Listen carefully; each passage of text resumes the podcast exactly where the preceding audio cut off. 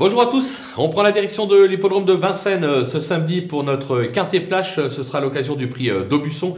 On va évoluer sur 2100 mètres, bien évidemment la grande piste, 2100 mètres, un départ à l'autostar, on est à Vincennes, c'est 9 par ligne, bien évidemment. Un lot très très bien composé avec des chevaux qu'on connaît parfaitement, qui ont tous réussi plus ou moins à gagner leur quintet sur la distance. Va falloir être inspiré, on a quand même au papier des bases assez solides. Maintenant, pour éliminer des chevaux, bah, il a fallu euh, prendre des risques. Je les ai pris. On va voir ça tout de suite.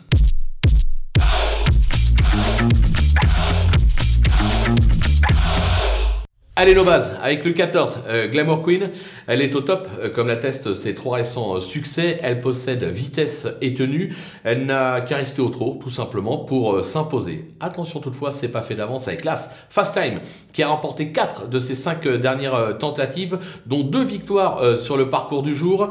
S'il se sort du piège de l'As derrière la voiture, c'est jamais simple, mais on peut faire confiance à Mathieu Abrivard, lui aussi devrait lutter pour la victoire. On va se méfier du 2, Goéland Andofort, qui a euh, pas moins de 4 succès euh, cet hiver euh, à Vincennes. Il fait tous les parcours, même si son mentor le préfère légèrement sur 2007-2850 mètres. Maintenant, il est bien garé derrière la voiture.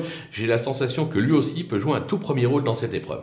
Du côté des opposants, on va se méfier du 8, euh, qui n'a pas conclu plus loin que troisième en six tentatives cet hiver. Il a gagné sur ce parcours et a fait ses preuves dans cette catégorie.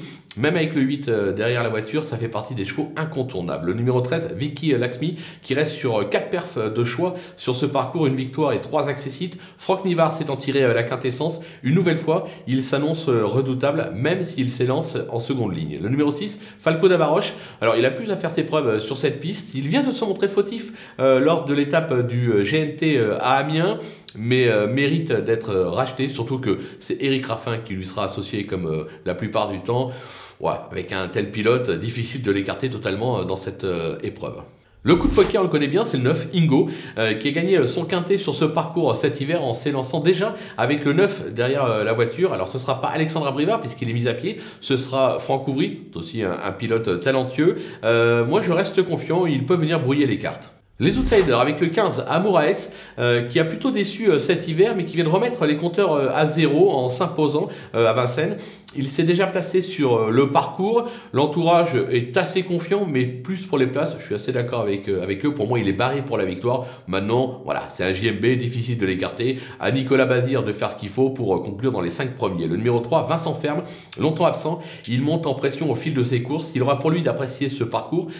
pieds nus et avec David Thomas. moi, je m'en méfie. Lui aussi pourrait venir pimenter les rapports en valeur intrinsèque. Le numéro 11, Evita Madric, irréprochable ces derniers temps. Elle s'est imposée sur ce parcours à ce niveau euh, cet hiver avec le 11 derrière la voiture. Elle a le 11 une nouvelle fois.